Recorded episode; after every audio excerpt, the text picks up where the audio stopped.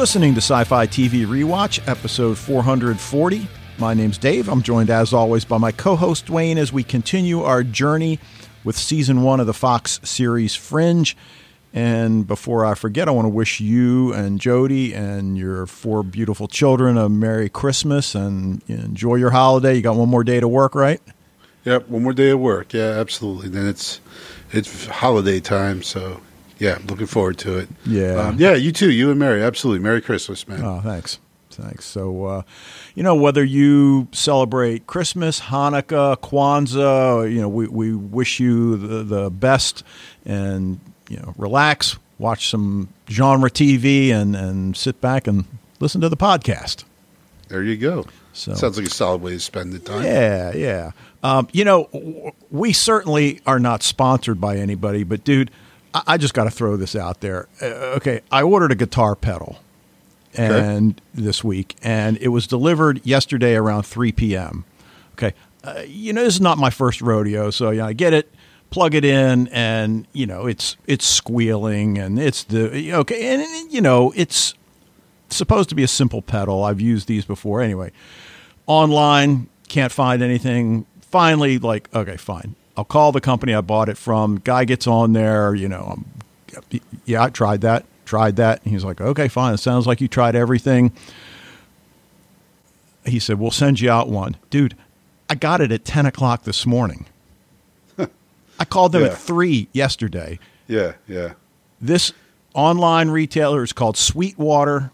If you're a musician and you're looking for gear, I have no affiliation with them, but dude, I don't think you can ask for better customer service. If, than if that. You give great customer service, you deserve to get a plug every now and then. So. Yeah, especially yeah. from Sci-Fi T V Rewatch. yeah, right.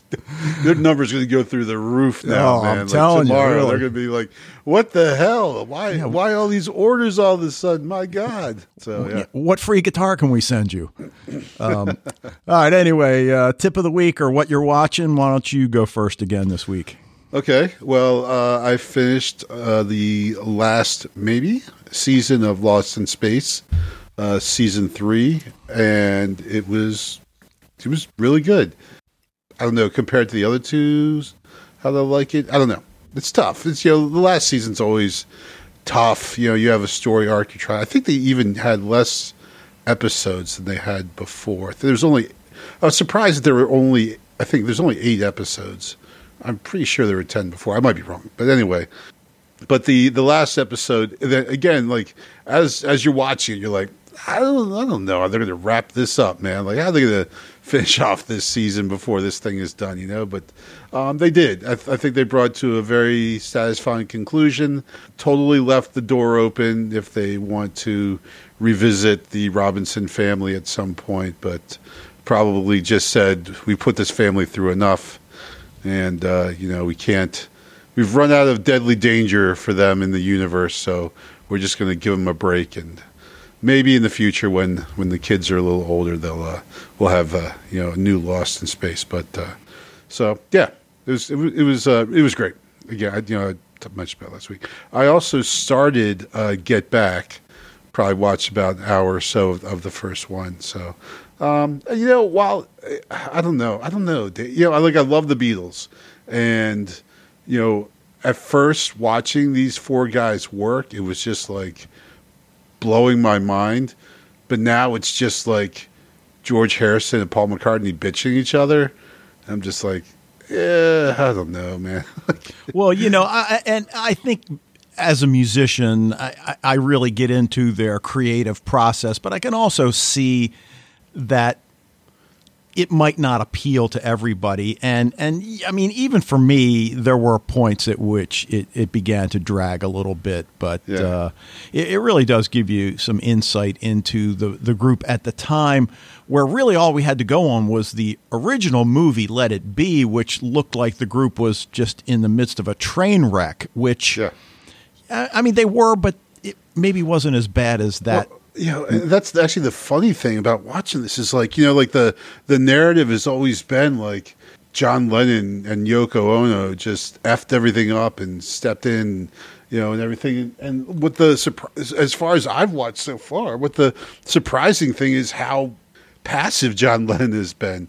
And he's just kind of like hanging back and playing and just kind of going with the flow. And it's it's really George Harrison who's kind of bristling uh, and, and chafing against uh, Paul McCartney's leadership or whatever. So, um, you know, in that way, it has, you know, cha- and you know, even though Yoko Ono is, you know, for a lot, it's just sitting next to him, but she's not saying anything, you know. It's like we don't see her as like this detrimental influence. She's just hanging out, listening to him play, as as there are other people. There, There's other, they have hangers-on that are just hanging out and, and watching him. So she's no more different than, like, uh, I think George Harrison's, like, one of his swami religious buddies or whatever is there.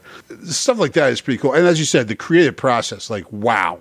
You know, like you hear these songs that are like classics and in their infancy, and they're just kind of messing around, and you hear them kick out a lick from a, you know, one of their great songs, and they're just like messing around, and just you hear that, just like, oh my God, you know, it's just so it's in that respect, I agree with you one hundred percent. Like, it is, these guys were freaking geniuses, man. Like, be like, how did these four guys, at least three of them, Uh, Ringo, I love you, but come on, man. You were along for the ride. You know it.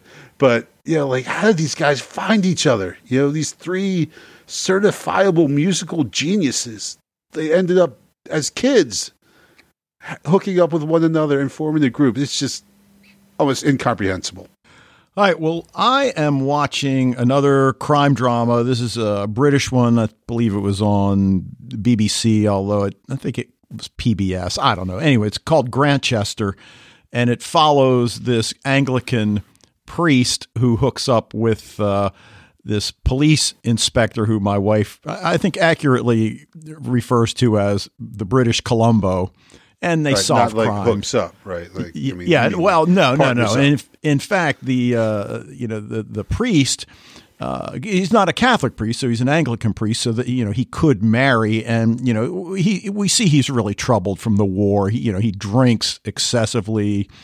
He enjoys the company of women. And, you know, you got the, you know, the, the woman that's kind of the caretaker of, of the vicarage is trying to get him married to somebody. And, and, you know, all the women love him because he's real attractive.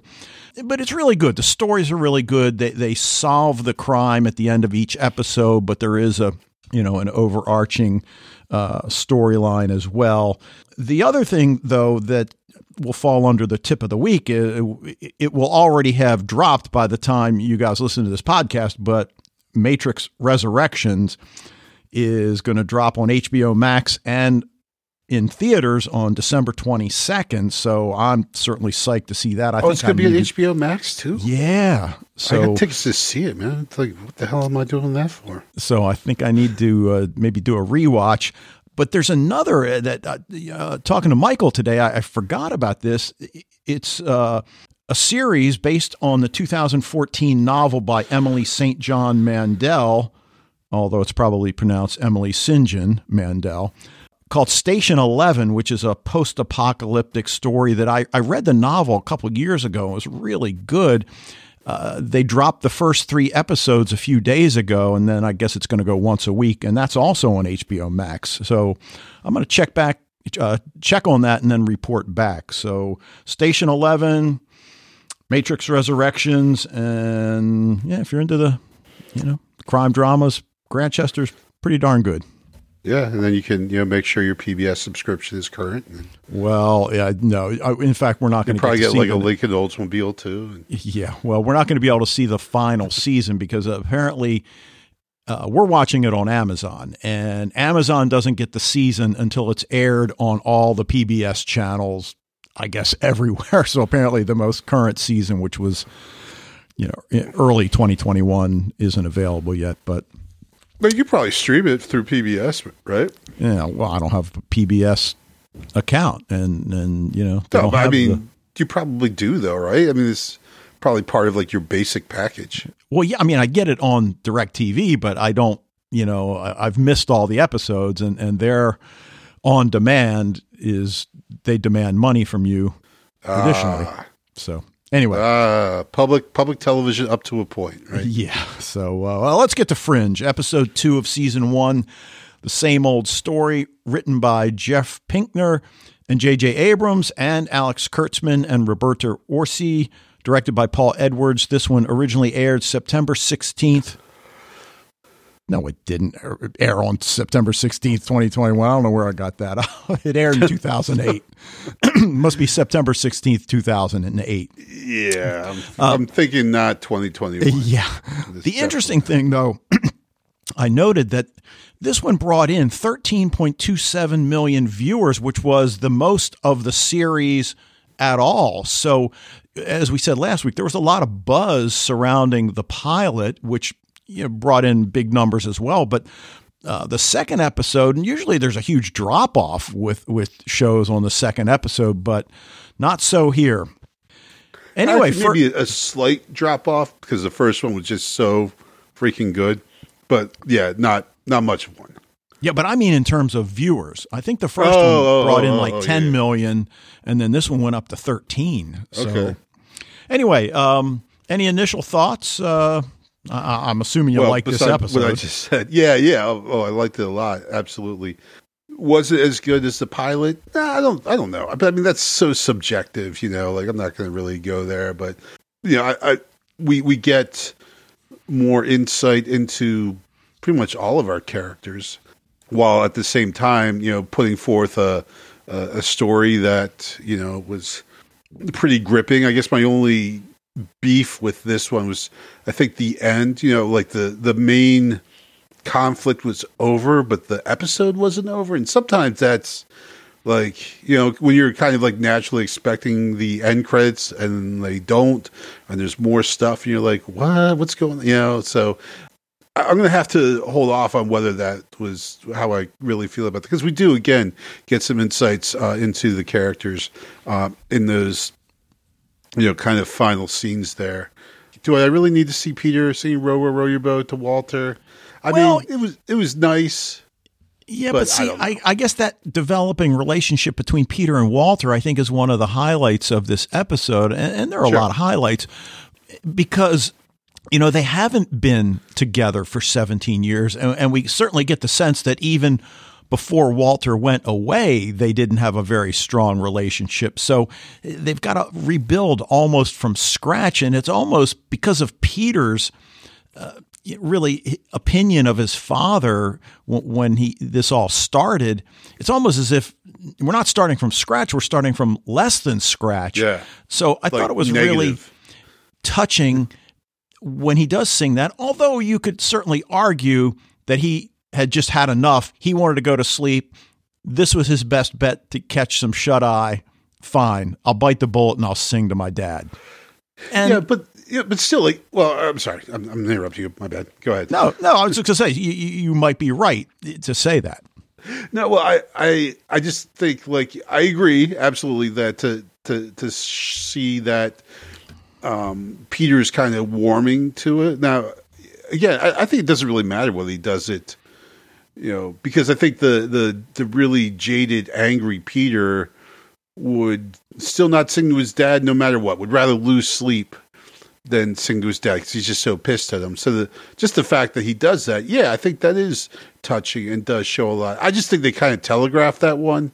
Like, it's almost like when, in the beginning of the episode, when Walter says how he could only sleep when, you know, because he heard this guy singing "Row, Row, Row Your Boat," you're almost like, all right, well, Peter's definitely gonna have to sing "Row, Row, Row Your Boat" before the end of this episode, you know. So I don't, you know, I don't know what else, how they could have done it better, but uh, yeah, I just, I, I guess part of it is just, just, you know, it just you, you you see it coming from a mile away, you know. Well, the other thing, though, I think it's also Peter recognizing what a brilliant man his father was and can be again. The only problem is he's still got to face that statement he made last week. So you're telling me my father's Doctor Frankenstein. And obviously there's a lot of truth to that based on what we've been presented these first two episodes. But I just want to go back to what you were saying a couple minutes ago about the ending. Are, are you talking about the scene which is in that, that hospital room and we see the three guys in the three different beds? No, I, I just I'm just saying that there's probably, I didn't time it, but, you know, after, you know, quote unquote, catch Christopher, there's probably still like seven to ten minutes of episode left. Oh, know? okay. I got you. Right.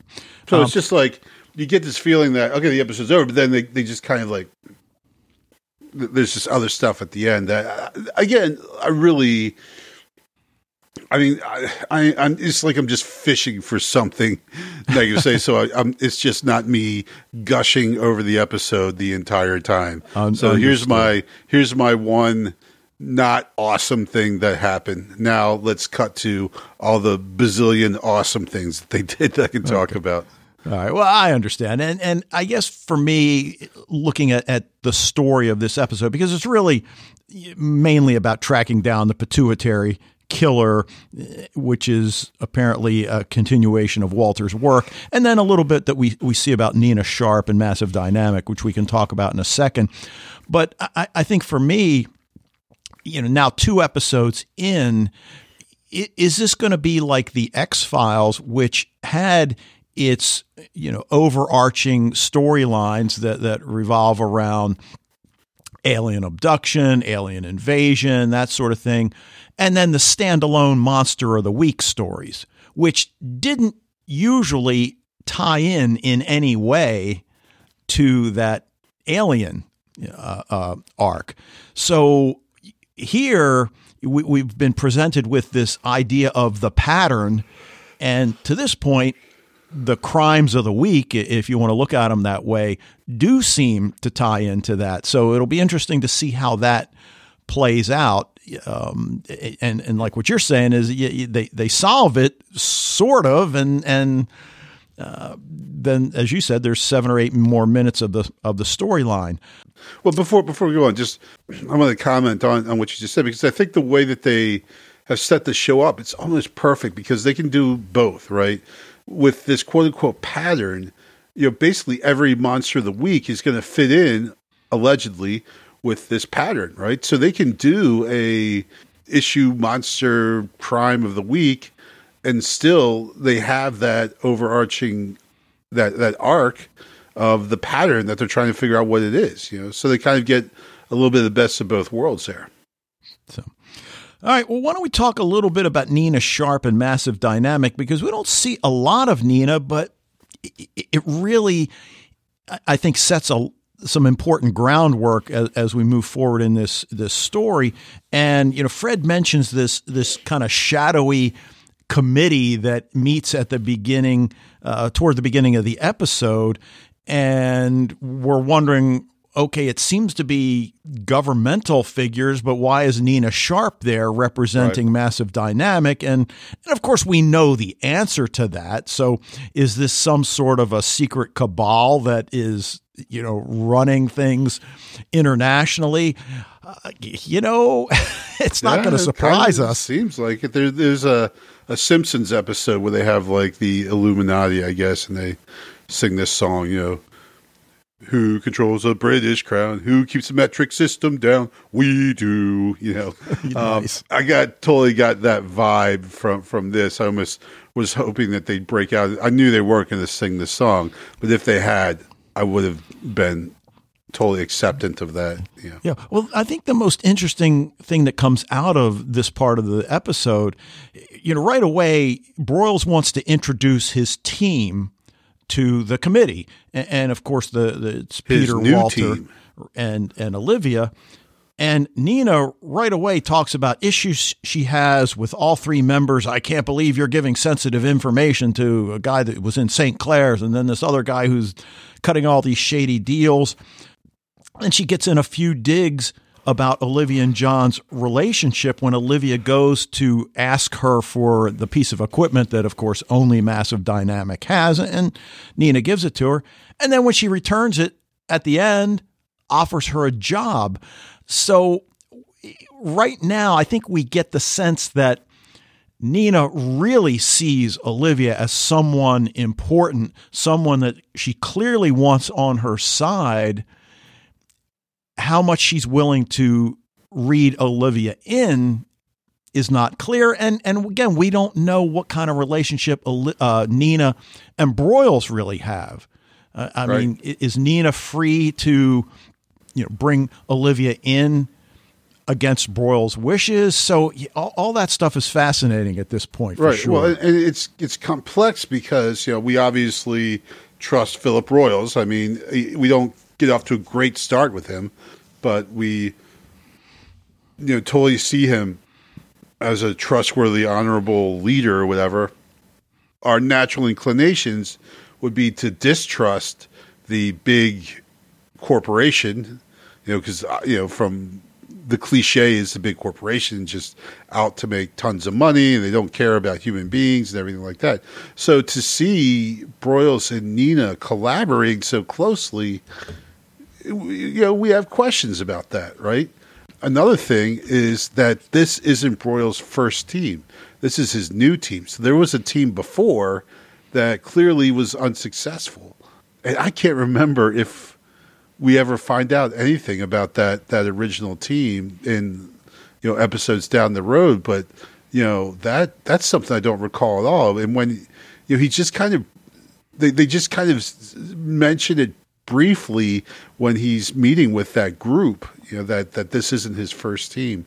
So, you know, obviously that begs the question of what happened to the original team. Yeah. And I'm not sure I'm quite ready to trust Broyles one hundred percent at this point. And, and when Olivia's waiting to meet with Nina, she's she's kind of daydreaming about what John said to her about Broyles putting her on the team in the first place and sending her out to, you know, the storage unit. So I think there still are some questions. But once she meets with Nina, she tells Olivia that working with Massive Dynamic would speed your investigation into the pattern, among other things. And I think we really need to hone in on that, you know, phrase, among other things. Yeah. What those are, we don't know at this point, but is it something other than the pattern? Because the pattern seems to be pretty comprehensive in weird things happening around the world. Right. But yeah, but that- well, there's there's just all kinds of, of things here that, again, like, I, you know, probably the first time I saw this episode didn't even catch on to. But, you know, obviously there's, you know, questions about Peter's past that, you know, Walter brings up later. Um, you know, the the questioning of Olivia and, you know, the revelation um, by Agent Scott in the previous episode that Broyles picked her, you know, leads us to believe that there's, you know, you know, Olivia, there's some reason for her being there. It's not just random that that she's on this team. So, you know, and that's part of, like, the, you know, the beauty of, of this show really is, you know, it answers some questions, but really, you know, not unlike Dark. I'm not comparing it to Dark, but I'm just thinking that, you know, like, I think Dark was another show that had a really good balance of answering some stuff, but then also continually posing questions or bringing new questions up. So we're always, you know, we're never at the point where we know what's going on one hundred percent. We're always kind of asking ourselves what's going on. Yeah. And then one of the, I think, best parts of this whole um, interaction is when she goes back for her debrief with Broyles, who wants to know, you know, what Nina said to you. And, and Olivia says, oh, she offered me a job. And what'd you say? I told her you're going to give me a raise. Nice. Classic. Well played. Yeah, well yeah played. Exactly. Yeah. Um, well, the, the, the relationship between Olivia and Broyles, I think that's kind of uh, wild how when she does have that, that daydream, when she dozes off, um, that Broyles is kind of the representation of her, you know, her, like, anxieties and concerns. And, you know, that part of her that questions the things that are going on around her is represented by Broyles. So I just thought that was that was really cool how they did that and how they kind of, you know, further established their relationship there. Yeah. Well, why don't we take a look at the actual crime that the team is tracking down, which is, of course, the pituitary killer. And and, and this is a scene we've seen before. It does have an X-File-ish feel to it. And, and, you know, I've said before, as have you, this has a Twilight Zone feel. This has an X. And we certainly don't mean that as any sort of a negative. I, I think if, if anything else, it's just using what tools you have in your toolbox. And, and you know, they, they certainly make their own mark. But guy picking up a girl in um, you know, some sort of a club. And, and of course, this is the aftermath. They're in a cheap motel. It's pretty clear they've already had sex. He goes in the bathroom. He's got this ominous medical toolkit, which we know is not going to bode well for this young woman. No. But well, we, uh, we knew things weren't going to bode well at the right, at the start of this thing, you know. But again, start once again. The very first scene is like this post-coital hotel room scene. It's like, is this going to be a thing? Like, is, are they going to start every single episode with a couple of people who just had sex in some hotel room? You're right, right. Now here, you know, it certainly doesn't turn out the way we think it's going to turn out. I'm not sure it turns out the way he thinks it's going to turn out. Right, he he's got this toolkit that it appears he's going to perform some sort of surgery on her, and of course we learn he's been extracting you know, pituitary glands from his victims apparently while they're still alive. I, I guess that makes it better for his purposes, and yeah, and of course we eventually learn why he's doing it. But she gets to the hospital, and then we start seeing that thing moving within her abdomen, and again right. we've seen this before. Sure. So whether it's like some snake that ends up extracting itself from her mouth or whatever, but that's not what happens here at all. He takes her to a hospital because he's just freaked out and it, it, because it's not what he expected.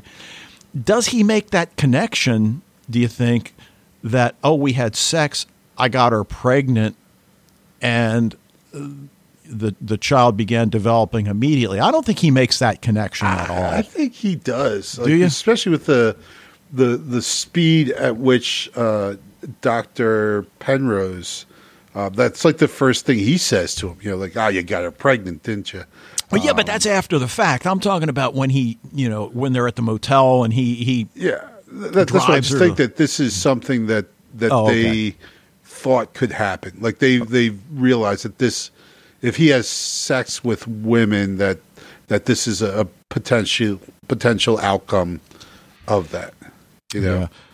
And why now, is he like, you know, you have sex with her and you kill her? Like, come on, man! Like, yeah. I don't know. Like, well, we we get the scene in the hospital, and, and you know the doctors and the nurses are are, are standing around, and, and they're not exactly sure what's going on. They just see this woman that's nine months pregnant, ready to deliver. They're going to take the baby out. And then, of course, we, we see their horrified looks. And again, I go back to that Twilight Zone episode, Eye of the Beholder, when, uh, you, right. know, the, the, you know, the woman, yeah, yeah, yeah. they're all horrified. Classic. Yeah. And, and we don't really see what they see. So, so again, and, and that's part of the brilliance, I think, of this scene is that we're, it's left to our imaginations to figure out what it is they see. Now, granted, we eventually see, you know, the dead grandpa, but yeah. Uh, but I feel like with the the nurse or the doctor's reaction, that horrified scream, that it was going to be something monstrous that day, but it was just like, you know, like a kid who was older than he should be when they pulled him out of his mother's womb. So really, you got to scream like that for that? Yeah. You know, just like- now, were, were you at all bothered by the fact that Olivia gets a call in the middle of the night from Broyles, get your team together and, you know, meet me at the hospital or whatever. And she goes to where the Bishops are staying. Peter answers the door. I don't know. Was he wearing pajama bottoms or something? And she, he's like, let me get dressed. I think he closes the door on her, right? And she's left oh. out in the hall. Or I don't, well, I don't think maybe, she comes but they in. Just have a hotel room. He's got to get dressed. So yeah, like, okay. Well, I mean, okay. She, right. Though we could say that she stripped down in front of him. So yeah, okay. Like, there you go. There you, you know, go. But like anyway. Fair is fair, right? Right. But, you know, once they get there, and, and Broyles is very impressed with how quickly she got her team together. And at this point, any... Uh, you know, positive feedback from Broyles toward Olivia is something to, you know, really be considered and to be looked at. But we hear it said that the pattern appears to be a coordinated series of scientific experiments. So then, of course, you know, who's conducting them? Is there one person in charge? And we don't, I don't even think we really ask this question after two episodes within the episode. I mean, as, as you know, podcasters, we're, we're going to raise that question. Or is it just a series of scientists around the globe that are conducting their own version of Doctor Frankenstein and, you know, reanimation or, or whatever? Well, we get we really get a sense that from what Peter actually directly says, that a lot of the stuff is happening is because of Walter. Yes. You know? And he lays that out there. And, and that certainly comes on the heels of what Doctor Penrose says. And of course, when Doctor Penrose says it, we don't realize his involvement yet, but no one in power should ever learn what he knows, referring to Walter. And, and it, again, it comes back to that, that theme that we've seen throughout the first two episodes about the responsibility of scientists and how far is too far. And, and right. of course, you know, the whole idea with artificial reality, uh, I'm sorry, artificial intelligence is something that, that we have been grasping with in science fiction for a long time. And we're getting close to that in real life too. So, yeah. you know, I, I, I well, think he growing soldiers is probably too far. Yeah. I get, I mean, when you, when you look at it, yes. And, and certainly the whole idea of the super soldier being Uh, created by the military is something that we've, you know. Well, Steve, Steve Rogers volunteered for that, so you know, well, I mean, that's oh, okay. But oh. but you know, that's when you're cultivating, when you're creating from embryos to you know to they're I mean they're they're people. They're going to be people, right? That right, they're going right. to be and uh, just be you know that you cause them to mature at a, an accelerated rate, so you can make soldiers out of them. Well, you know, then you're not giving those people any agency at all in their lives, right? Right. Like, well, it's very brave. Might want to be a ballerina or something. Well, yeah. It's very Brave New World-ish, except that here the the growth is accelerated, as you point out. And right. I, I guess that's part of the appeal to the military is that if we lose ten soldiers here, we can grow ten more to replace them. And, you know, it becomes, I guess, a zero-sum game to a, to a certain extent. Well, um, you just think about like this, this, this man, this person who was born, lived, and died over the course of a half hour. What was that half hour like? It must have been absolute terror. You know, I mean, this is...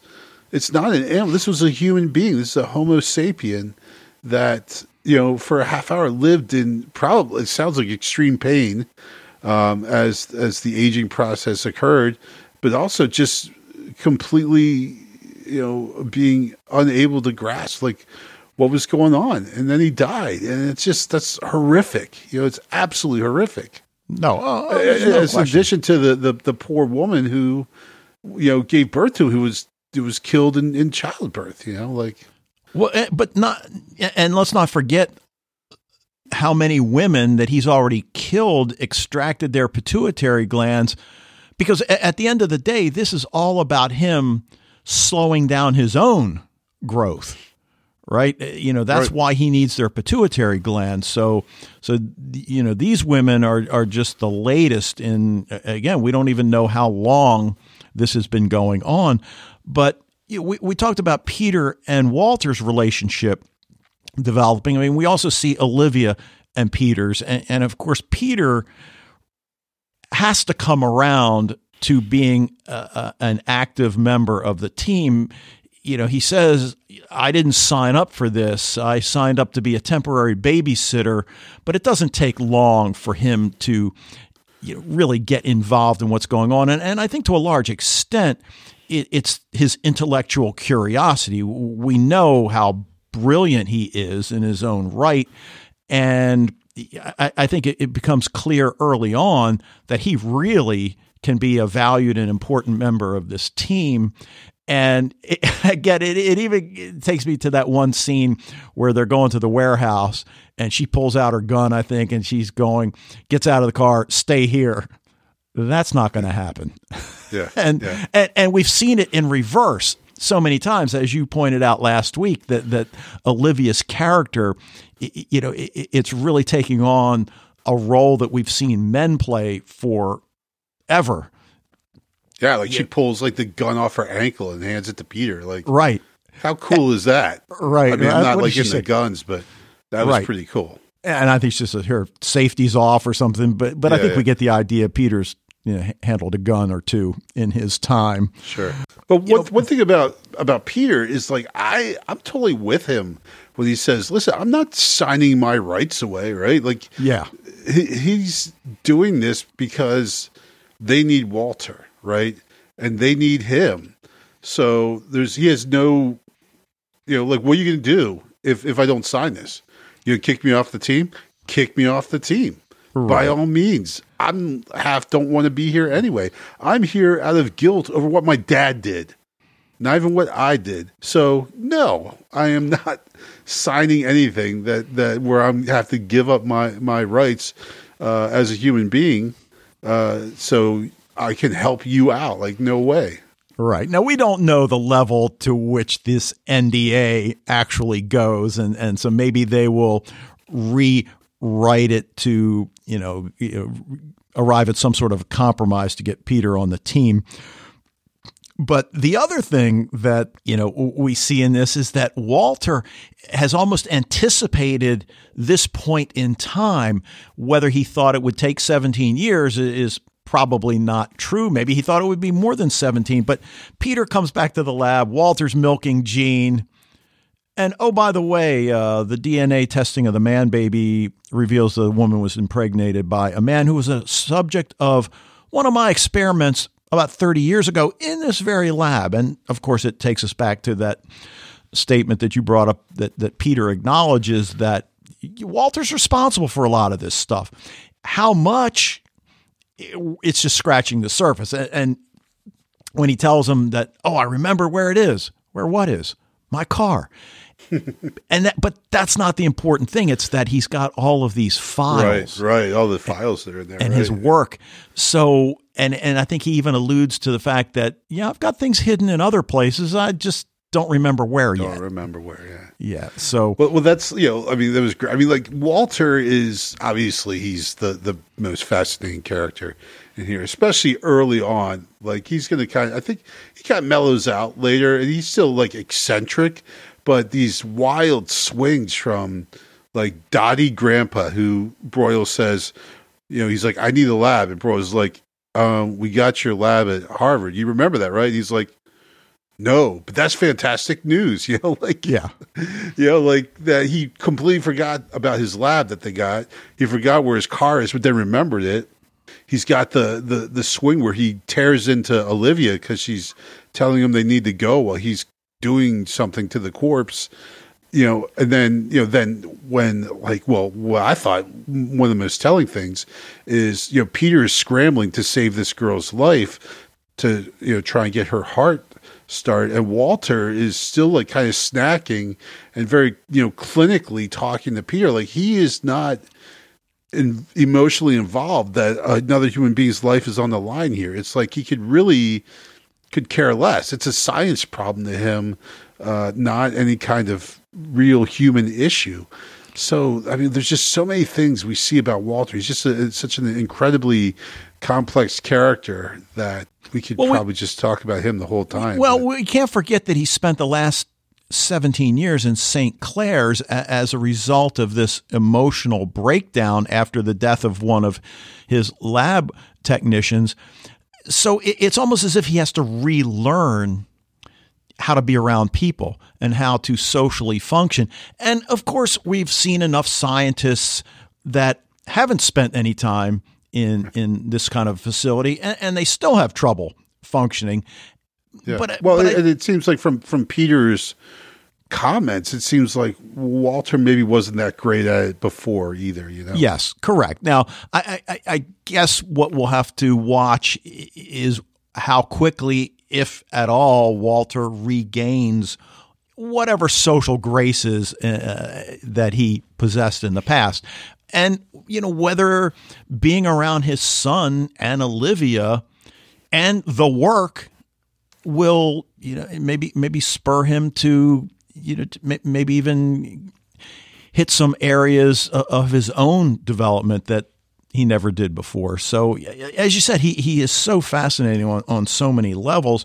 But as he tells Peter, you know, as you explained a few minutes ago, that he was responsible for this experiment to grow soldiers for the military.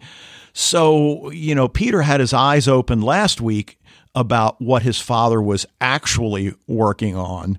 And it wasn't at all what Peter had been told and, and what he had thought.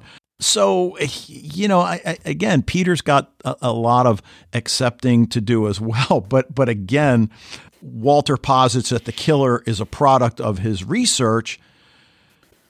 Peter realizes they're making progress. Olivia storms out frustrated, likely because the victims in this are all female. And Walter just turns to Peter. I thought you had a way with women. And again, just one of those classic Walter lines sure. that will only get better as we yeah. as we move on. Yeah, um, well, we don't want Walter to get too normal, right? Because sure. that's like, that those idiosyncrasies really are, are right. you know, the, the greatest part about it. But um, you know, with with Olivia, you know, storming out. I mean, obviously, not only is it because the the victims are female, but because she feels this, again, like this. There's so many, especially Peter and Olivia, really burdened almost with this sense of responsibility. Peter feels responsible for things, like I said, he didn't even do. It's his dad's deal, but Peter feels responsible for trying to to rectify those wrongs. Olivia is now burdened by the shadow of her old partner. Uh, as she says, I have to go through all the old cases and go over them again because, you know, what did I miss? Did he was he pulling some stuff back then? You know, and and one of those cases is this. You know, they never caught this guy, and he's still killing uh, young women. So you know, she feels a strong sense of responsibility for what's going on. Yeah, and I feel like we've seen this idea before in science fiction, but I may in fact be remembering this episode of Fringe. The idea of learning what the dead man saw as he died. In other words, let's see who killed him. Right. But I may be misremembering, and what I'm remembering is this episode of Fringe. But regardless, that's what Walter wants to try to do. And it's almost as if Peter's seen enough in this short amount of time to not, Walter, you're crazy, you can't do that. And as we said last time, Peter's not only there because he speaks Walter, but because he speaks science. And he's right. able to, I don't want to say simplify it for Olivia, but to a certain extent, yes. I mean, she's brilliant in her own right, but she doesn't have a science background. So, you know, the the theoretical ideas that Walter wants to explore require Peter to translate. And, and of course, we get this great sequence of events where, you know, they, they see the image, uh, they figure out where it is. I forget who recognizes it, where whether it's Astrid or Astrid did. Yeah. Astrid recognizes the bridge. And, and then as Fred points out in his feedback, it's brilliant the way they, they uh, the attention to detail that they show it upside down, because that's the way your eye really sees it. And then your brain uh, flips it so that it appears right side up. Right. And and then, can you, you imagine know, the, if that didn't happen? Yeah, how weird yeah. would that be, man? Yeah. So, but uh, um, you know, you just mentioned one thing, like about you know Walter and like the the this. I, I think he says it at least once. We maybe hear it at least two or three times. It's the phrase "highly theoretical," right? Like for Walter, that's almost like that's how he is able to justify these things. It was just highly theoretical, you know. But unfortunately, these quote unquote highly theoretical things are somehow finding their manifestation in the actual world. But, you know, like I said, while Peter feels that sense of responsibility for it, I don't, it doesn't really seem like Walter does so much, you know? Yeah. So I, I, I guess after the chase of Penrose and his son, you know, we learn that somebody paid his father to do the experiment. So, of course, the question is who?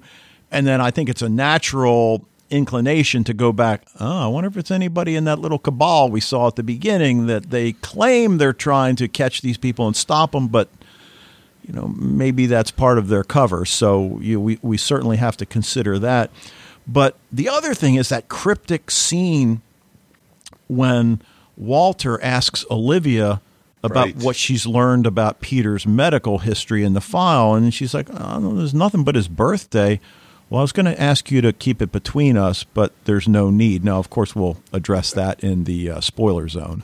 But, right. But, but, but also, certainly... like, you're Olivia. It's like, dude, how, what? Like, how do you say that and just, like, kind of drop it? Like, yeah. oh, you know, I saw you. I, I I know you saw this stuff. I hope you just keep it to yourself. And then she's like, what stuff? He's like, ah, nothing. Yeah. right, right. No, um, come on, Walter. Right. And and then we get that final shot in the hospital room, three beds. Each appears to be a clone of Penrose's son, and, unless I'm... That's uh, what I thought, too, but I didn't freeze it and look at it. So okay.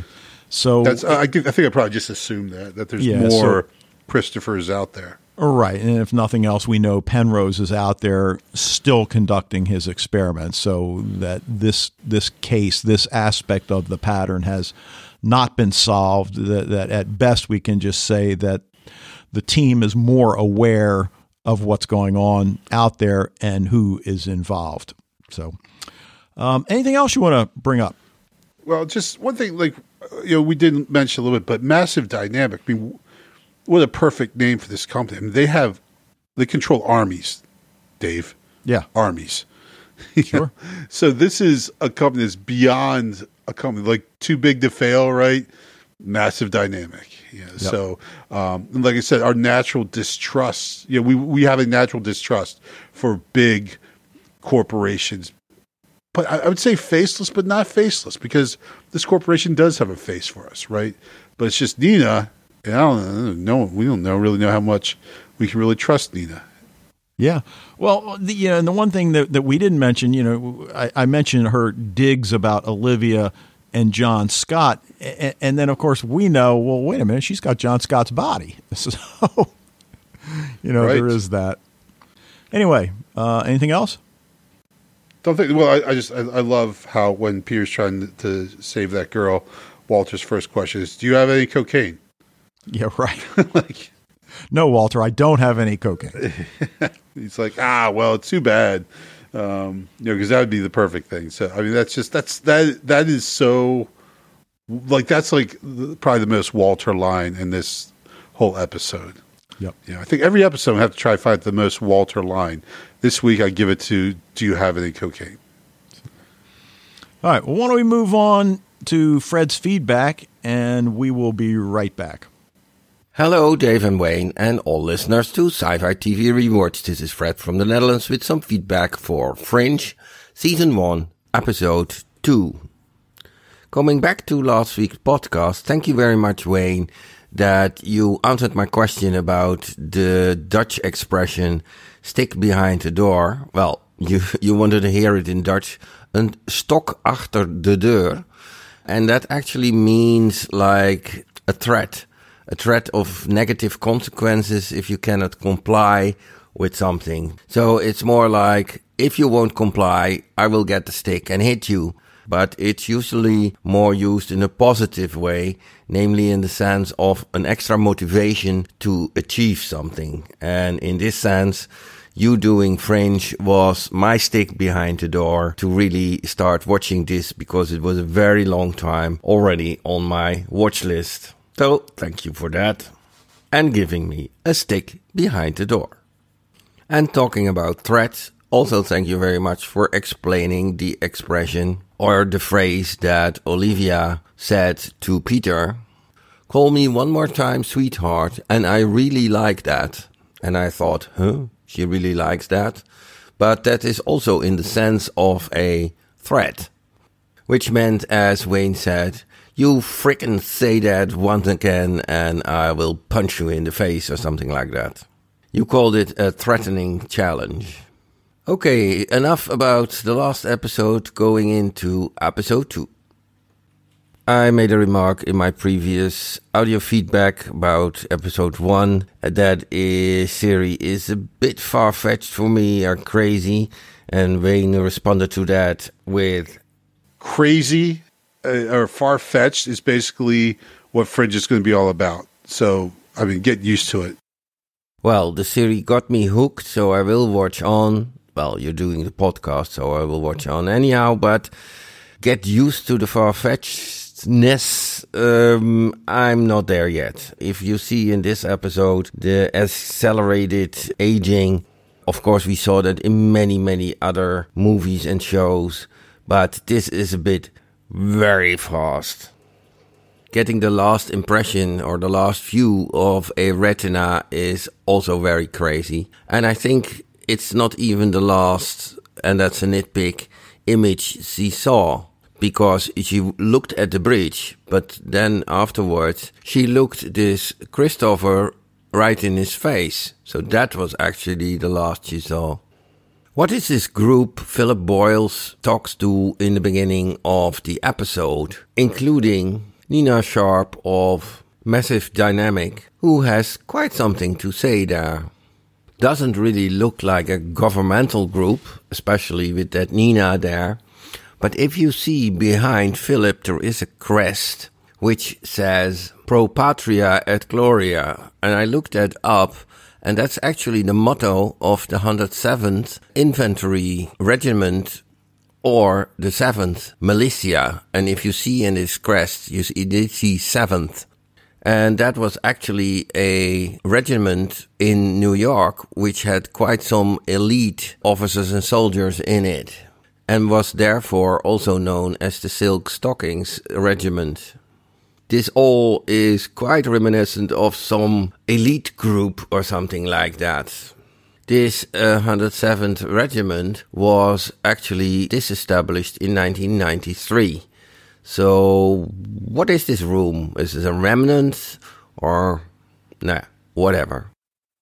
I really love the scene where Walter suddenly re- remembers where he parked his car, and they go to the car and he has all kinds of papers and stuff in there, and also a jar with the human hand in it. And Peter just asks, "Friend of yours?" Really, really good humor. When Olivia and Peter go to Boston College and meet Penrose, Penrose says something very ominous, like, "No one in power should ever learn what he knows." Referring to Walter, of course. Of course, everybody wonders what it is, and I really wonder how long it will take until we know something about it. How many episodes? Of course, you know, but I don't. And I know, Wayne, you're jealous because I'm seeing this for the first time. But I estimate it will take some time. What is it? Anti-nitpick, and they did very well, is that the image of the bridge on the retina is upside down, because everything is projected on your retina, indeed, upside down, and your brain turns it around. So they got something quite right there. Big question, of course, what is that image at the end? Two guys in a kind of incubator, and in between them, one in a bed. I made a screenshot of it, and I have the idea they are clones or something like that, because they look quite the same. Okay, we'll probably find out next episode. All the best. Greetings, Fred from the Netherlands. P S. Our country is full in lockdown again until the fourteenth of January because of the Omicron variant of COVID. Oh gee, oh gee. It worked, Peter. See that? It worked. All right, now Fred goes back to last week's uh, episode, and you know, talking about, and I believe it was you that basically is forewarning Fred that it's going to get pretty freaky here on Fringe. Um, and I guess I would say, Fred, uh, what about Star Trek Discovery?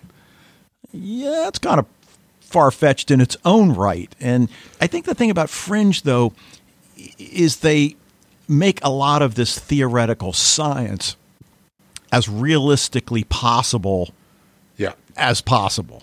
Well, I, I think here, here's here's my theory, because Fred is a scientist, and so he actually knows the science. I don't have the slightest clue. So when I watch this episode, I'm like, oh, yeah, that could happen. You know, probably. absolutely can't. But I don't I don't question it as much as someone who actually knows what's going on would. But therefore, I'm able to enjoy Fringe probably more than someone who, an actual scientist, would be able, who would just kind of like scoff at a lot of this stuff, yeah. I'd imagine. But I think when you get down to it, uh, virtually all of the shows, you'd have to say, are pretty far-fetched in in, in one oh, regard sure. or another. So right. um, yeah, absolutely. Now, he uh, also points out, you know, that he noticed that crest on the wall. That was a good catch. Yeah, very good catch. And and and again, as Fred in his feedback explains what all of that means, um, we're still not really sure what to make of it. So that's clearly something we'll, we'll keep an eye on uh, as we keep going. Anything else about Fred's feedback? Um, I think, well, like, he, you know, he's talking about the this the stick and the door idiom that they have. Oh, yeah, that um, was very cool. It sounds like we have one in English, like, we say you can get the stick or you can get the carrot. You know, like, so you can either, we can either entice you to do this or we can force you to do it, right? So I think maybe that's kind of like the the humor in the show. Yeah, I love the humor in the show is, is great. That's going to be something that does not go away. I mean, that's, that's going to be a, a, an endearing part of the show um, throughout. So, and also I should mention that um, I have actually been texting Fred to get some help here because uh, my, my daughter's field hockey coach is uh, from the Netherlands, but, and she was going to go home, but uh, canceled her flight because of, as Fred says, how um, everything's getting locked down over there. Uh, so we're going to have her over for uh, Christmas Eve dinner. So I was trying to ask Fred about some, uh, some Dutch uh, meal. So, Um, actually, by the time you all hear this, I'll we'll already be serving dinner. Uh, so, but um, you know, if any of you have some good Dutch uh, recipes that uh, you know you're holding on to, uh, feel free to email them to us, and uh, maybe in the future we'll, I'll be able to put them to use. Oh, very cool, very cool. And Fred, thank you for the feedback as always. Now, we also heard from Gail this week, who sent in some feedback that got to me just after the deadline. So I want to put it in the podcast. Wayne is no longer in the studio, so the fact that he doesn't respond only means he wasn't here when I recorded her feedback and my responses to it. Hi, Dave and Wayne. Just want to say thanks for picking Fringe. It's one of my all-time favorite genre shows. The character of Walter Bishop is probably my favorite character of all time, and his relationship with Peter is the only one that has brought me to tears repeatedly on any show I've ever watched. The one thing I appreciate most about Fringe is how complex and layered it is. This applies to character, plot, and mythology. Everything is laid out for the viewer with no cheating if you know where to look. This starts right off the bat with the title of the episode, The Same Old Story. The layers to this are insane. What story exactly are we watching here? Boy meets girl. Boy has sex with girl. Boy kills girl. Nope. Boy meets girl. Boy has sex with girl. Boy impregnates girl with mutant baby. Nope. Boy meets girl. Boy skips the sex. Boy chops out a fancy portion of the girl's brain. Nope, but ooh. Boy meets girl. Boy skips the sex. Boy chops out fancy portion of girl's brain with father's help so he doesn't die. It's a testament to this show that this story is close but still no banana. The story we're actually watching is scientist creates mutant super soldier son. Son is dying because of father's hubris. Father will do anything, including the serial murder and vivisection of countless girls to keep his son alive. Wait, is this the story? The answer lies in the most important quote in the episode. Walter, it's one of the inherent pitfalls in being a scientist, trying to maintain that distinction between God's domain and our own. Sometimes I forgot myself. And yeah, you you, you almost wonder whether that's part of Walter's problem, coping with not not only what he's done and what he's responsible for, but then he carries it out into the world. So, so Gail, yeah, uh, that's one of the great quotes in this episode. And, and again, it just reinforces that idea of scientific responsibility. At the moment, the audience has that, holy cow, Walter, what did you do reaction. I mean, if serial murder doesn't seem to get that much of a rise out of Walter, what did he do for his own son, Peter? Given the bizarre things happening, that seems to be the fallout of Walter's work. It means that Walter is not just Doctor Frankenstein. Walter is more like Doctor Frankenstein meets Darth Vader. We are watching this story, so buckle up. It's a ride and a half. Hunting for clues to this story is definitely more than half the fun in this show. Now, under her, did you notice, rather than sheep, Walter counts Fibonacci numbers? Yes, I did notice that. Walter has problems with his memory that seem to go beyond what taking psychiatric medicine should cause. Walter assures Peter he's already endured whatever penance Peter believed he should suffer. So what happened to Walter that it affected his brain so badly? And, and you know, like we said in the discussion, I think it's just being institutionalized for so long that, that you just lose that human connection. We don't get the idea that Saint Clair's really cares about its patients' well-being as much as it should. Bonding time. There's clearly something wrong with the relationship between Walter and Peter. Peter calls Walter by his name and never calls him Dad, but we see them start to bond in this episode. Peter takes Walter out of the closet, and of course there's a, that's a nice metaphor, works with Walter to construct a do-it-yourself defibrillator, and finally shows some human kindness toward Walter. Until next time, gentlemen, row, row, row your boat, Gail. Uh, Gail, great feedback, and, and Gail also provided something that has to go in the spoiler zone, so I, I certainly can't wait. Gail, we look forward to feedback in the coming weeks. Um, you want to do the grade now or go to spoiler zone and then the grade? Uh, let's do the grade. Let's get out of the way. Um, yeah, I'm going to, you know, A minus doesn't feel enough. I, you know, again, it's too early. I think we went A plus in the first one, deservedly so. Yes. I think we should dial it back to A minus on this one just so we have some wiggle room. I think there's going to be better episodes down the line that we don't want to, but we don't want to give them an A plus, but we're going to think they're better than this one. Yes, of course. So, so I think it's solid A minus. I think that's a, that's a good, you're still got an A. Though, of course, in Clarksville, that's not good enough. But you well, know. Because you may not be the valedictorian, but right. Whatevs. All right. Anyway, let's head to the spoiler zone. If you spoiler have not, zone. If you have not seen the entire series, stop listening now, unless you want to be spoiled. And hey, that's that's up to you. For me, the main item in this uh, is, of course, when Walter asks Olivia. Sure. About her knowledge of Peter's medical history. And of course, he's wondering if Peter's death is in his file. Right. Because he knows which Peter this is. Yeah. Well, like he said, it's like his, his medical file. Like, you mean the medical one that says he died? At yeah. like age seven or whatever yeah, it was? Right. yeah. Um, yeah, absolutely. He, he's concerned. So, you know, my, my question last week, you know, did they have an idea of where they were going with these characters?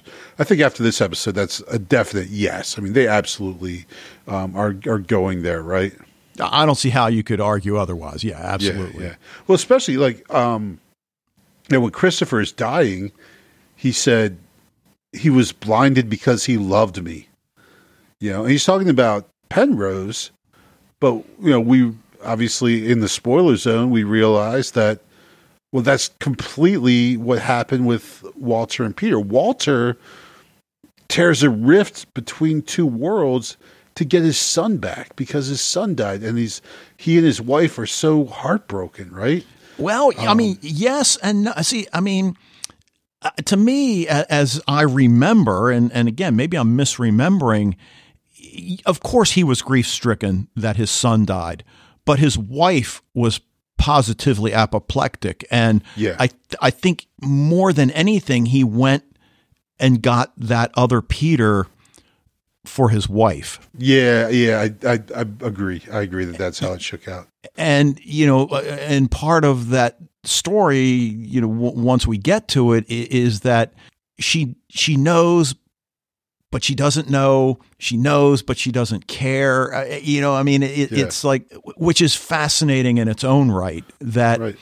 okay, it might not be my Peter, but it's damn close enough. Right. And I think, but, but her, ultimately the fact that it's not her Peter, like she, you know, she commits suicide, right? And I think, I, I'm pretty sure that the, the main reason was because she just realized that even with this new Peter, it still wasn't her son. Right. Um, right. And it's just such, such a, a freaking sad, tragic story. Like, you know, it really is like some, this, this show gets really, really emotionally heavy down the line, you know, like really, if you're here in the spoiler zone, you know, so um, it's just so much of that stuff we, we see, um, you know, like when Walter says how, you know, ninety percent of Caucasian babies have blue eyes at birth, they turns to Peter and said, yours were green. Well, but that's not the, that's not Peter. That's not your Peter, Walter, you know, right. Like you don't know, you don't well, know, right, you know, right. Probably and- because he was the Peter on another world, but But you don't know the Peter well, whose green eyes you saw. That that, that child is dead. This yeah. is a Peter you grabbed from another world. Well, and, and you know, you mentioned how emotionally wrenching this whole situation is. Ordinarily, we would want to empathize with the parents that have had their child stolen from them, but Walternate. See, we get to use that. Yeah, uh, right. Phrase. We it's almost have a, to do season two just to say I know, I that know. And Philivia. And I mean, Walternate is such a bastard. Yeah, yeah. That, but we understand almost, why. You know, like you're you're right. Like because we just see him. Our first experience with him is just he's like the big bad, right? Yeah. And so and, it's hard to reconcile that the reason he is that is because Walter stole his son. Right. Exactly. And. Uh, it's very complex, very, very complex, complex emotional stuff. Yep. Um, oh man, you know, I just want to like run off a whole bunch of these episodes at once, but I, I know. it, it makes podcasting more difficult than it already is because it's like, well, wait a minute, that was in episode five and we're talking about three. So yeah, I'm going to try to restrain myself. I got plenty of other stuff to watch. But before we conclude the spoiler zone, Gail in her feedback brings up the fact that, that we do see the Observer at the hospital, and he is clear as day, and I'm not sure how we both missed it. I, I would just argue that we're so busy watching, taking notes that, that we just missed it. And he also appears to be at that bar. And while we don't see his face in that scene, it, it's pretty clear it is the Observer. So great catch, Gail. I took a screenshot of the hospital scene, but I'm loath to post it anywhere because I don't want to spoil it for people like Fred that are watching Fringe for the first time. But anyway, anything else you want to bring up in the spoiler zone? No, I just, you know, like obviously like the, the plan that they had for this, because the way this show goes, like it just goes, you know, completely off in a whole nother direction when once they discover the the alternate world, and uh you know it's, it's clear that they they had that plan right right from the start, so that's it's kind of awesome to see that yes. in these early episodes. Yeah, and, and and the relationship between Broyles and Nina, you, you know, they're presenting it one way, and you know we'll see how that changes, but we we don't have to go into yeah. detail on that sure. at this point. But uh all right. Any final thoughts, or are you ready to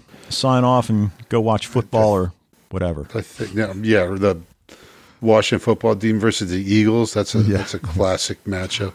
Yeah, uh, actually, I think we're going to watch the uh, the Lucille Ball movie that uh, oh. just dro- dropped on I don't know Amazon or wherever it dropped, H B O Max maybe. But oh, okay, uh, yeah, my wife wants to watch that, so. Well, anyway, that will do it for this episode of Sci-Fi T V Rewatch. Thank you for joining us. Love to hear what you think about Fringe, Foundation, anything else going on in your genre T V world. Uh, join the Facebook group if you haven't already. Sci-Fi T V Rewatch at gmail dot com is how you can reach us. We'll be back next week to talk about Season one, Episode three of Fringe. But until then. You know, it's just so funny kind of like be, when I come down to podcasts now and I'm sitting in the basement where, you know, I think back to a year ago, this was where I was working. Like I was down here pretty much all day. Um, and so it's, it's just kind of, it's kind of weird. It's nice that now I can actually go outside and be at work and see other people um, and everything. But, uh, you know, it's kind of wild being down here. But, you know, one of the things that I purchased last year was this nice little uh, space heater uh, because, you know, it gets cold down here and you know, space heater really helps. And, you know, the really best part about this space heater is that it warms your ass. It's wonderful. I was wondering where you were headed with that one.